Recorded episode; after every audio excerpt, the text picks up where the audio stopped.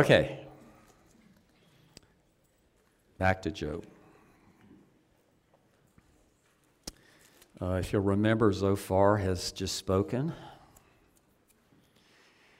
His message basically has been the same thing of his two predecessors, Eliphaz and Bildad, but there's a sense in which he's kind of gone off the deep end, gone a little bit further than the other two did.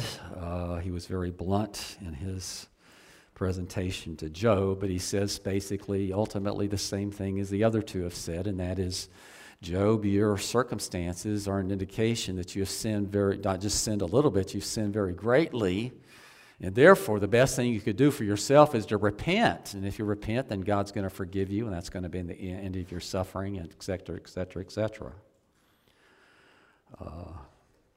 He's been a little bit less merciful than his other two predecessors because at one point, he even goes so far as to say to Job that your sins are far worse than what you're getting. You deserve worse than what you've actually gotten. And all you need to do, the same thing that he's heard from his other two friends, is all you need to do is repent of your sin, and God will bless you and heal you, and you know your riches will be returned to you, and your life will be wonderful, and all of this, but we understand that their theology falls short, and we understand that probably this is the very theology that Job himself espoused for many, many years. What sometimes is called by scholars as retribution theology, and it's the idea that all suffering that comes to people is a direct result of their own particular sin. Now, let me just tell you, all suffering is a product of sin, but it's not necessarily the sin of the person who's suffering. And Jesus is the very best example of that. That we can suffer in the same way as Christians. That sometimes, and God tells us this will in fact happen, that the world hated him and therefore the world will hate us, which means that as Christians, sometimes doing the right thing will mean that we will suffer from the world as a result of it. And I will say to you this morning, that is not something that we just derive from the New Testament. It's all over the Old Testament as well. That the problem with these guys is they all had tunnel vision. They had these well-defined boundaries that their theology allowed them to go to, but not beyond those. And because that is true, they were missing on some of the very greatest blessings that God bestows upon people. But anyway, we're going to be reading this morning Job's response to Zophar. 3 chapters, so hold on. Job answered and said, "No doubt you are the people, and wisdom will die with you. But I have understanding as well as you. I am not inferior to you, who does not know such things as these. I'm a laughingstock to my friends. I, who called to God, and he answered me, a just and blameless man, am a laughingstock. In the thought of one who is at ease, there is contempt for misfortune. It is ready for those whose feet slip. The tents of robbers are at peace, and those who provoke God are secure, who bring their God in their hand. But ask the beasts, and they will teach you, the birds of the heaven, and they will tell you, or the bushes of the earth, and they will teach you, and the fish of the sea will declare to you. Who among all these does not know that the hand of the Lord has done this?" You understand what Job is saying? Is everything, all nature is crying out that I'm suffering at the hand of God. Everything, everybody understands that. In his hand is the life of everything, and the breath of all mankind. Does not the ear test words as the palate tastes food? Wisdom is with the aged, and understanding in length of days. With God are wisdom and might. He has counsel and understanding. If he tears down, none can rebuild. If he shuts a man in, none can open. If he withholds the waters, they dry up. If he sends them out, they overwhelm the land. With him are strength and sound wisdom. The deceived and the deceiver are his. He leads counselors always stripped, and judges he makes fools. He looses the bonds of kings and binds a waistcloth on their hips. He leads priests away stripped and overthrows the mighty. He deprives of speech those who are trusted, and takes away the discernment of the elders. He pours contempt on princes. He loosens the belt of the strong. He uncovers the deep out of darkness and brings darkness to light. He makes nations great, and he destroys them. He enlarges nations and leads them away. He takes away understanding from the chiefs of the people of the earth and makes them wander in a pathless waste. They grope in the dark without light, and he makes them stagger like a drunken man. Behold, my eye has seen all this. My ear has heard and understood it. In other words, you're not telling me anything I don't know. What you know, I also know. I'm not inferior to you, but I would speak to the Almighty and desire to argue my case with God. As for you, you whitewashed with lies, worthless physicians are you all. Oh, that you would keep silent, and it would be your wisdom. Hear now my argument, and listen to the pleadings of my lips. Will you speak falsely for God and speak deceitfully for him? Will you show partiality toward him? Will you plead the case for God? Will it be well with you when he searches you out, or can you deceive him as one deceives a man? He will surely rebuke you if in secret you show partiality. Will not his majesty terrify you, and the dread of him fall upon you? Your maxims are proverbs of ashes. Your defenses are defenses of clay. Let me have silence, and I will speak, and let come on me what may. Why should I take my flesh in my teeth and put my life in my hand?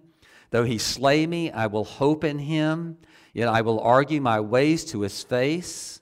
This will be my salvation, that the godless shall not come before him. Keep listening to my words, and let my declaration be in your ears.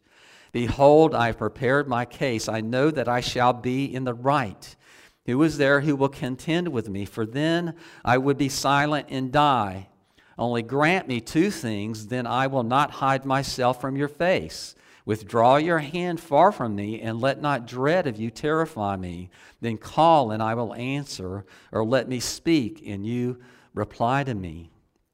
How many are my iniquities and my sins? Make me know my transgression and my sin. Why do you hide your face and count me as an enemy? Will you frighten a driven leaf and pursue dry chaff? For you write bitter things against me and make me inherit the iniquities of my youth. You put my feet in the stocks and watch all my paths and set a limit for the soles of my feet. Man wastes away like a rotten thing, like a garment that is moth-eaten. Man who is born of woman is few of days and full of trouble. He comes out like a flower and withers. He flees like the shadow and continues not. And do you open your eyes on such a one and bring me into judgment with you? Who can bring a clean thing out of an unclean? There is not one. Since his days are determined and the number of his months is with you, and you have appointed his limits that he cannot pass, look away from him and leave him alone, that you may enjoy like a hired hand his day. For there is hope for a tree, if it be cut down, that it will sprout again, and that its shoots will not cease, though its roots grow old in the earth, and its stump die in the soil. Yet at the scent of water it will bud, and put out branches like a young plant. But a man dies and is laid low. Man breathes his last, and where is he? As waters fail from a lake, and a river wastes away and dries up, so a man lies down and rises not again till the heavens are no more. He will not waste or be roused out of his sleep. Oh, that you would hide me in Sheol, that you would counsel me until your wrath be past, that you would appoint me a set time and remember me. If a man dies, shall he live again? All the days of my service I will wait till my renewal shall come. You would call, and I would answer you. You would long for the work of your hands, for then you would number my steps. You would not keep watch over my sin. My transgression would be sealed up in a bag. and you would cover over my iniquity. But the mountain falls and crumbles away, and the rock is removed from its place. The waters wear away the stones. The torrents wash away the soil of the earth. So you destroy the hope of man. You prevail forever against him, and he passes. You change his countenance and send him away. His sons come to honor, and he does not know it. They are brought low, and he perceives it not. He feels only the pain of his own body, and he mourns only for himself. Lots of words. Deep words. Obviously, I think you would have probably agree with me if we could spend a long time just studying what we just read. We have a lot of Bible to cover, and so I decided early on that we were going to, in essence, just skim through the book of Job. You need to understand that. We're not going to even pick apart every aspect of things that we could easily bring to the surface just in these three verses we've read this morning, much less the book of Job. We could easily spend the rest of most of our lifetimes doing nothing but studying this book, but we have a lot more to do. But at the same time, we want to glean as much as we possibly can from this very precious and most important book. And so we're trying to do that. Because of that, I'm not going to be talking about what these other three guys, what Eliphaz and Bildad and Zophar have to say about anything, because they're just stuck records. You know what a stuck record is? It just keeps saying the same thing over and over again. So we're not even going to look at what they say. We're going to concentrate more on the things that our dear friend Job says in response to the things that they bring to light. And I just want to challenge us as we begin this morning to remember something, that there is a character that is very much involved in all of this. It's not central right now. We haven't seen anything of him or heard of him for a while, but just remember that Satan is still in this picture. He's not removed from it, that he's actively involved in what is going on here. He is the enemy of Job, and he is doing everything he can to make his life miserable as possible. So let's not forget about the evil one. And before I move on, I want to read for you what Peter writes in his first epistle, because it applies to you and me as well. Be sober-minded, be watchful. Your adversary, the devil, prowls around like a roaring lion, seeking someone to devour. He is still around. He is still at large. He is still actively involved, and what he loves to do more than anything else is to grab the people of God by the nose and lead them astray. We need to be forever on watch for him and his devices, because there is nothing he wants more than to lead you away from God, and he will do anything and everything in his power to do that. Okay? So don't have the idea that this guy, this being, this angelic, once angelic, now demonized being, that truly does exist, that he's completely out of the picture. He's here. He's probably celebrating in the background because he loves to see people in torment. He loves to see people suffering. And we know that Job is actually doing that. And we have to remember that he's deceived to the point that he really believes that at the end of all of this, his will is going to be done, not God's. You wonder why in the world he continues to do what he's doing, even today. And there can only be one conclusion. That is, he is so deceptive that he has deceived himself into believing that somehow, some way, he's going to be able to dethrone God in the end. But we know that that will never, ever happen. We know that as much as he thinks he is using the circumstances here and whatever to his advantage, God's actually allowing him to do this for the advantage of Job. And not only Job, but all the people that read the book of Job down through the generations, for you and I.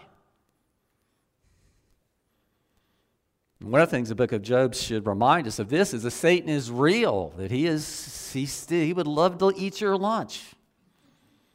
There's only one thing that keeps that from happening, and that is that Christ is there for you, and he protects you. So for that reason and no other reason, you and I can have confidence that he cannot, he will not ever snatch us away from the hand of God. He's going to try all he can. He's going to do anything he can. But you and I have assurance of our salvation, right? The only reason we can have that is because of a lot of reasons. But one of the things is this, is we know that Satan has no power over us unless we let him.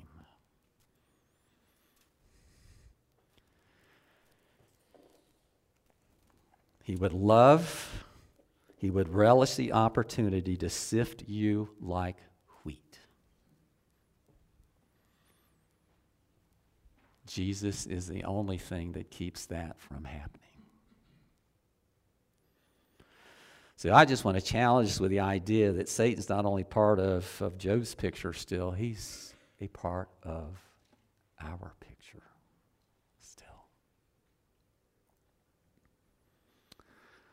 Never forget it. I mean, there's a sense in which these three fellas that are such good friends of Job's are acting almost like the puppets of the evil one.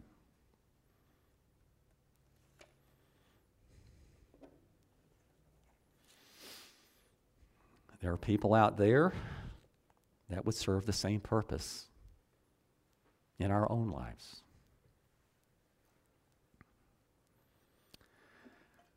I want to say something this morning. I have a head cold. I just say that because you may see me sniffling and see me maybe cough a little bit. I don't have COVID, so I don't you have to avoid me like the plague. But I am staying away from each of you guys as much as I can because I don't want to give anybody my head colds, okay? But it's not for some other reason.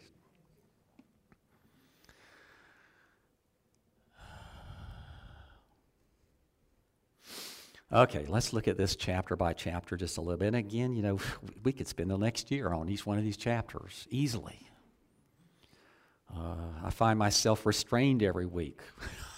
I could make these sermons that are rather long in the beginning, you know, in the end, a whole lot longer than they are. And I feel like very often we leave chapters without covering a lot of the very important stuff. But at the same time, we need to be working ourselves further ahead in this.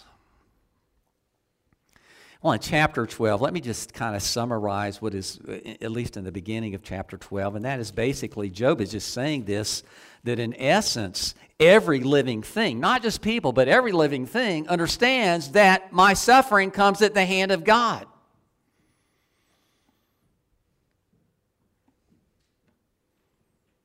Including his friends, the beast, even the bushes, and the fishes. They all understand that the source of his tribulation is God. In essence, they understand that Satan is only doing what God allows him to.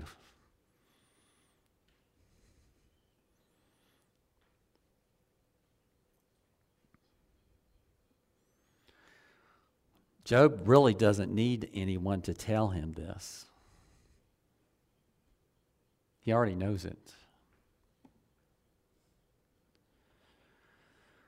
The problem with Job is not that. It's not that he's struggling with. The thing that Job is struggling with is, I understand that all of my affliction comes at the hand of God. What I'm struggling with, the question I'm struggling with is, why me?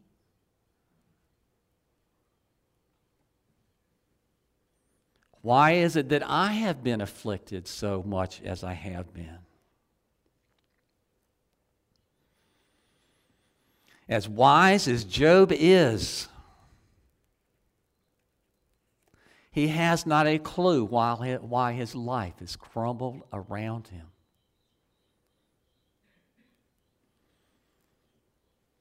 None of it makes any sense to him at all. He's lost.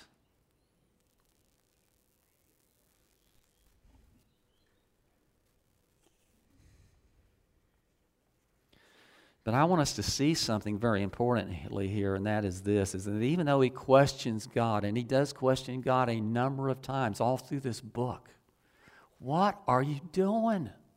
Why are you doing it to me?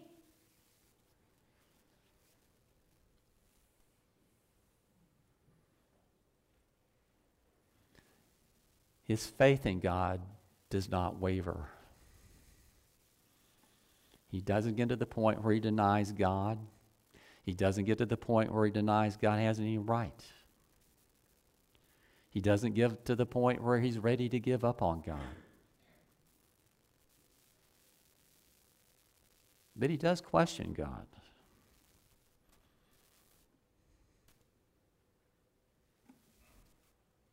This question basically is, out of all the people, why me?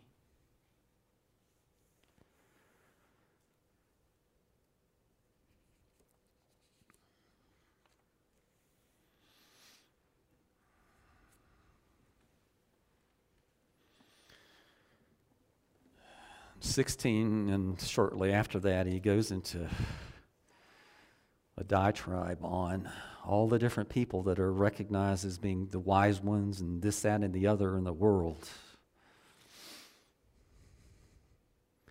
And basically what Job is saying here is this is if none of them can even understand why it would be true. Not counselors, not judges, not kings, not priests, not those who are trusted, not the elders, not the princes, not the strong, not the nations, or the chiefs of the people. No one understands it. No one would understand it.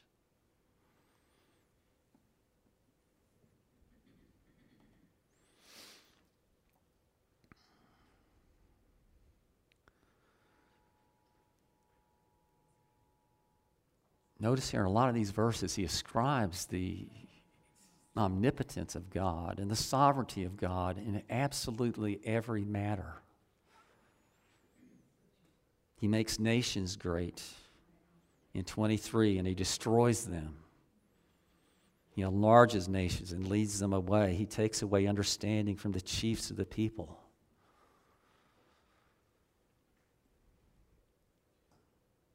Let me tell you something. If you ever come across anyone who thinks they have every answer for every question you all might have about stuff, you need to run from them like a scalded dog. Unfortunately, there are people who fall into that category. Let me tell you something. If you come to me sometimes and you say, "What?" You tell me what a circumstance, what should I do? You know what I'm going to say? I don't know. I have to think about that and reflect upon it and pray about it and this, that, and the other. Maybe we'll come to some understanding of it. But none of us has all the answers to all of our questions. But there are some people, and there actually are leaders in churches sometimes who think that they do have answers to all the questions. What I would tell you is this, is the people that I consider to be the most mature who understand that there are things we know matter-of-factly, no doubt about it, it's clear as it can be clear, but at the same time, there are mysteries associated with our faith. In other words, people who know where the boundaries are that we cannot cross over, but at the same time understand that there are areas where we not only should, but we must give ground to fellow believers. But they cannot be the essential central things of the Christian faith. We're talking about the more peripheral kind of things.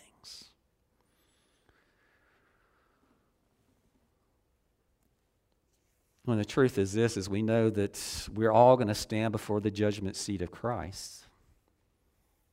Scripture tells us that. The Bible tells us that every living being is going to stand before God and give an account for themselves.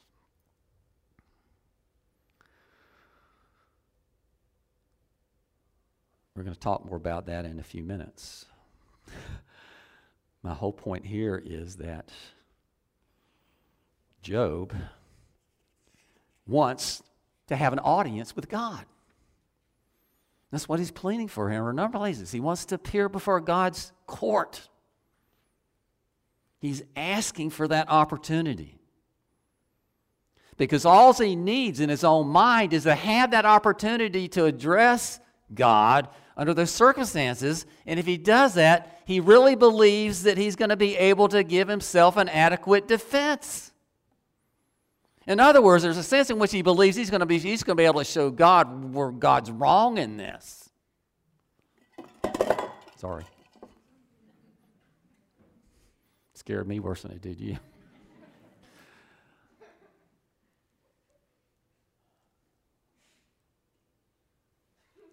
Can you imagine? This is how much Job is convinced of his absolute innocence.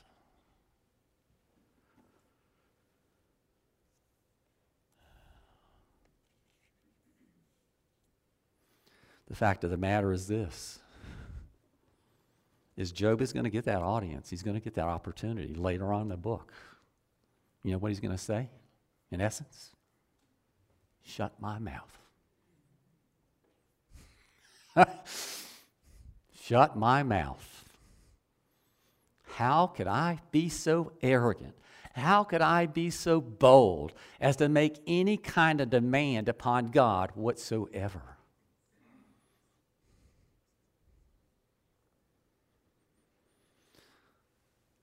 No one knows Job's heart but Job. No one knows your heart but you, except for God. And the truth of the matter is God knows you absolutely perfectly. You do not.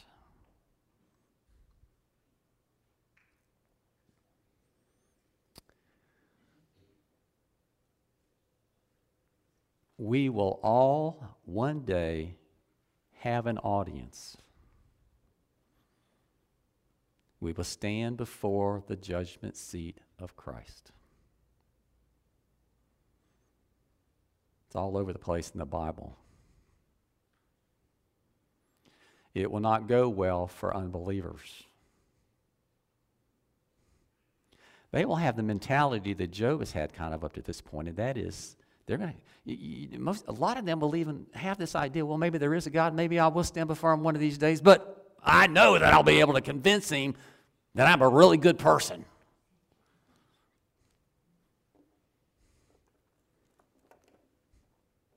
So what I'm telling you is, I mean, basically this is the mentality of so many people that we would classify as unbelievers. Because even many unbelievers, even when I was an unbeliever, I didn't go to the point that I have definitive, absolute evidence that God doesn't exist. It's just that looking at things, I don't see why that's likely or even possible.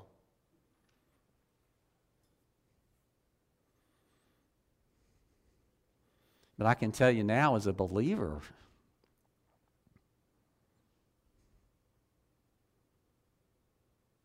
that it is almost insanity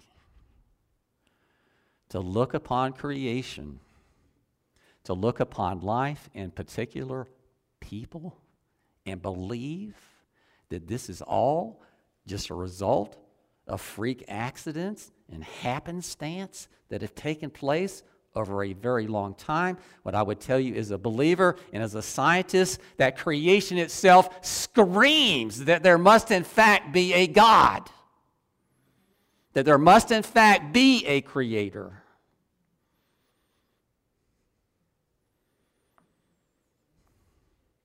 And that man is special in the realm of things. We are the only creatures that are said to be made in God's image.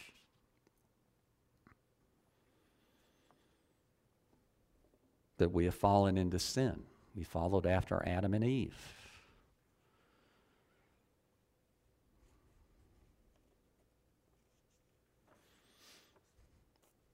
Job is baffled. He's wondering, what in the world are you doing? You ever wonder that? You ever find yourself in a particular circumstance and you're going, Lord, what are you doing here? I can't see it. I don't understand it. But I know you're there. And I know your perfect will and purpose is being worked out in absolute detail when it comes to everything, even my own life.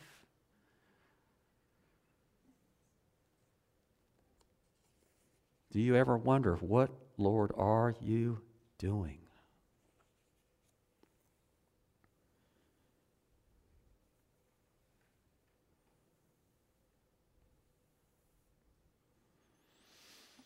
chapter 13, really basically the synopsis here is that Job is saying to Zophar, you're really not telling me anything I don't already know. You're just going, you know, the other guy, Bildad, accused me of just saying a whole bunch of stuff and not really saying anything at all.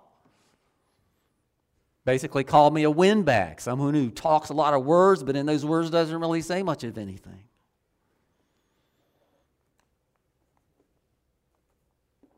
He's basically saying to Zophar, all the stuff you're talking about, even the bushes know it.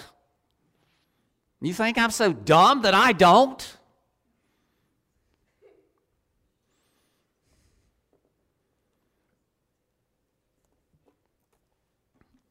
Chapter 13, Job kind of goes more on the defensive.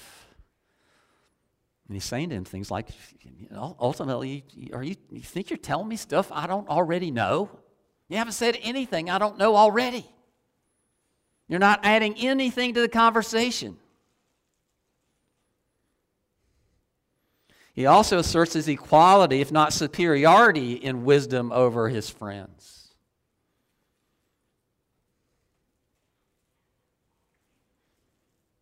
The problem is they're the ones who believe that they are superior in their understanding of everything, including the circumstances that Job is in.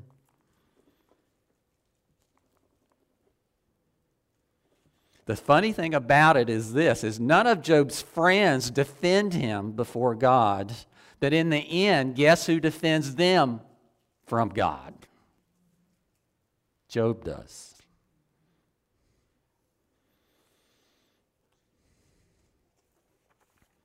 When Job gets that opportunity to respond to God,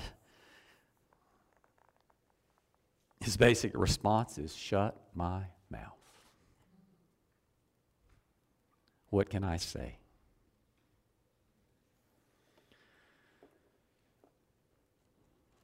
He will be given the audience that he wants, and it won't go very well. Certainly not like he thought it would. I mean, he will. I can't speak for him positively, but I would say this, that when all is said and done, Job would be wishing that he wished he had not even said a word.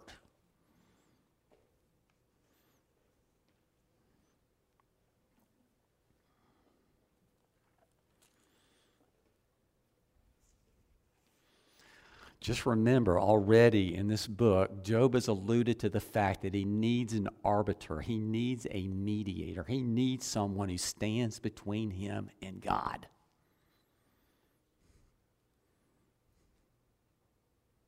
It was true for him. It's true for you. And it's true for me.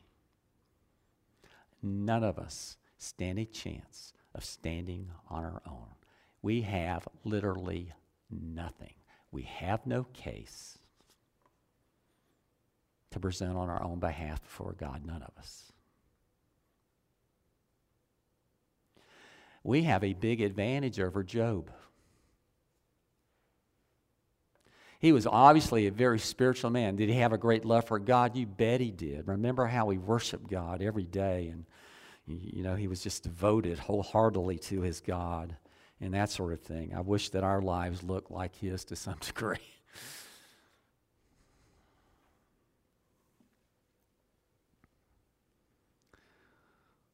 But the fact is this, is we all need that arbiter. We all need that mediator that only those who have that person will stand in God's judgment, will stand in God's courtroom. Only them.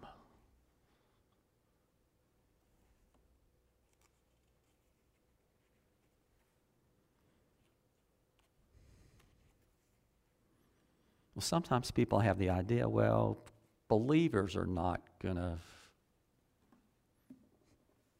to stand before the judgment seat of Christ. You are.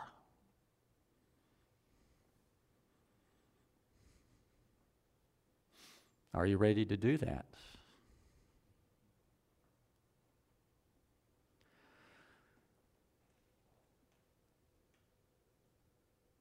Do you ever think that if just given the opportunity, you could explain some stuff to God? How arrogant can you possibly be? How arrogant can I possibly be? God understands. He's got the whole, none of us ever has the whole picture. God has absolutely every detail of everything. He sees it all. He knows all. So whose judgment do we really want to trust in? Our own limited judgment or the judgment of Almighty God?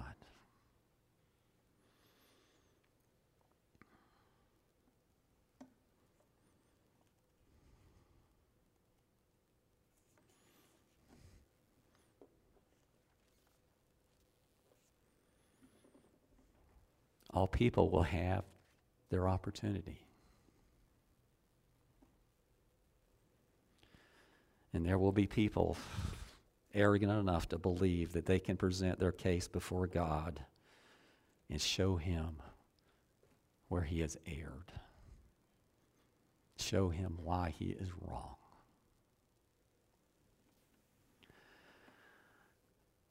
They will not only fail, they will fail miserably.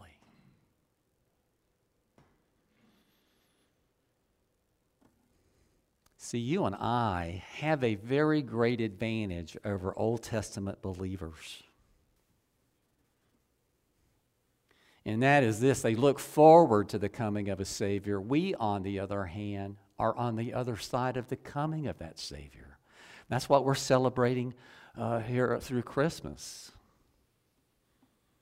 is the coming of our arbiter, our mediator, the one who stands on our behalf in God's court, who speaks your name in the heavenly places as we speak right now. He is there representing you in God's courtroom unrelentingly.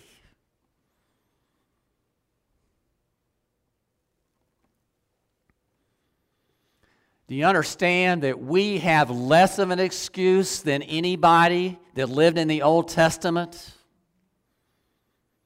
Because we have a much clearer view of the whole picture. In other words, we should be able to look back on Job and understand why he maybe came to some wrong conclusions about some things, because he did not have all the information that you and I do. You and I have the most important information that anyone could ever have, and that is that Jesus has come, and Jesus has lived, and Jesus has died, and Jesus is resurrected, and he's ascended back into heaven for me, that I would have salvation in him. Job didn't know all that stuff.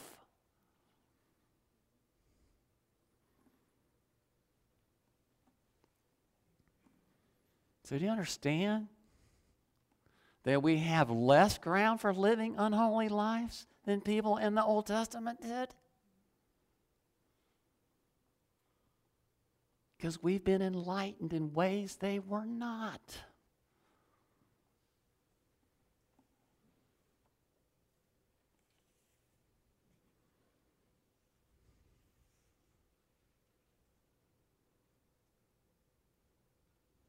There's a sense in which you and I are more accountable than Old Testament believers were. We haven't seen all of the picture yet, but we've seen a lot more of the big picture than they had.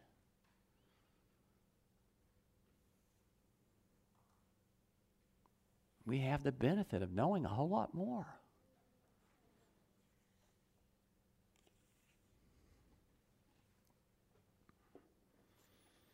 Well, I hate to rush through this stuff.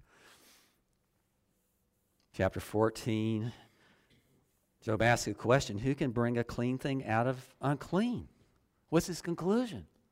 There isn't any. What would you say to that? Is there? Is there a way for the clean to make the unclean clean? Is there? Yes. His name is Jesus. Job was wrong. That person does exist. His name is Jesus Christ. He makes you, the filthy, nasty, dirty, arrogant one, squeaky clean.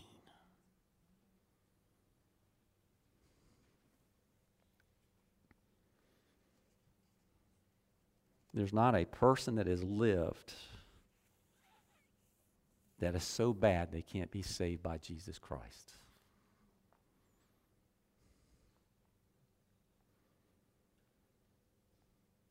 Chapter 14, verse 14. If a man dies, shall he live again? Job, in essence, was saying, what do you say? I hope you say, yes, he will, or yes, he can. Why? Because of the death and the resurrection of Jesus Christ, which we see and we know very clearly compared to the Old Testament saints, even the most saintly of them.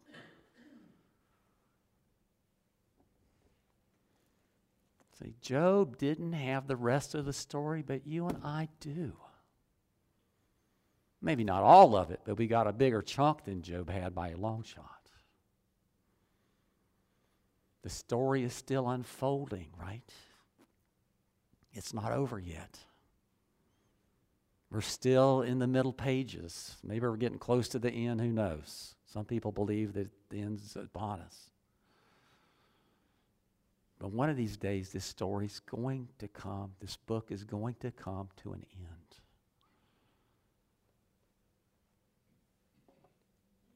And on that day, we will all stand before the judgment seat of Christ.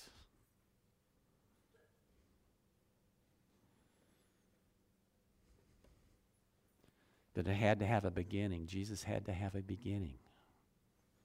Not Jesus, the eternal Son of God. We're talking about Jesus, the man. He had to become a man to do all the things for us that we are not willing and even are not capable of doing for ourselves. To live a perfect life that we do not live. To live that life for us. That he can bestow his righteousness upon fallen sinners like us. That we can be made perfectly right in the eyes of God, not because of what we have done, but because of what he has done for us. Is that something worth celebrating? All kinds of people saying, no, the church should not really be celebrating Christmas, you know, with Christmas trees and things like that. And, you know, all the talk comes about all their, you know, you used to be used in pagan, this, that, and I don't give a flip if that used to be used in some kind of a pagan worship first. That's got nothing to do with my worship.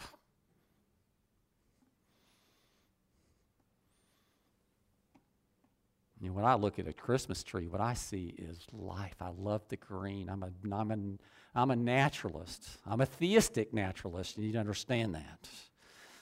But I love nature. You know, I have this degree in biology, and I love biology, and I study plants and animals and stuff like that. And there's and greenery to me just screams and yells life. Life. We had somebody leave the church years ago because we had the audacity of putting a Christmas tree up in the sanctuary at Christmas time. Because that comes from some pagan, this, that, and the other, and whatever. I don't really care. The only thing I care about is what it means to me. Notice there's a star on top of it. It's not just a tree. It's a special tree. And I just pray that as we're studying through this book of Job, that our understanding of Christ and all that he encompasses will grow, and our appreciation for him will grow, and we will celebrate all of that as we celebrate this particular holiday. Let me tell you, if we can't celebrate this, I don't know what in the world we possibly would be worth celebrating. And I'm not talking about just a little bit, I'm talking about to the utmost. And that we would do it year after year after year and week after week day after day, hour after hour, that we would just be filled with delight and joy in this Lord and Savior, Jesus Christ, who loved me and came and did for me what I can't do for myself, that I won't do for myself, that I don't want to do for myself. To claim me as his own, where I will be blessed beyond my comprehension of what blessing is. I will live for him in absolute perfect paradise for all of eternity, never ending, never anything bad ever again. Let me tell you, if we can't celebrate the mess out of that, I don't know what we possibly could celebrate. Can you think of anything better? Can you think of any greater message than that simple message? There's not one. And if you don't get it, you and I need to talk. Because when you know it, the tide is not going to hold back your celebration. It's coming. Get out of the way. Hallelujah. Amen.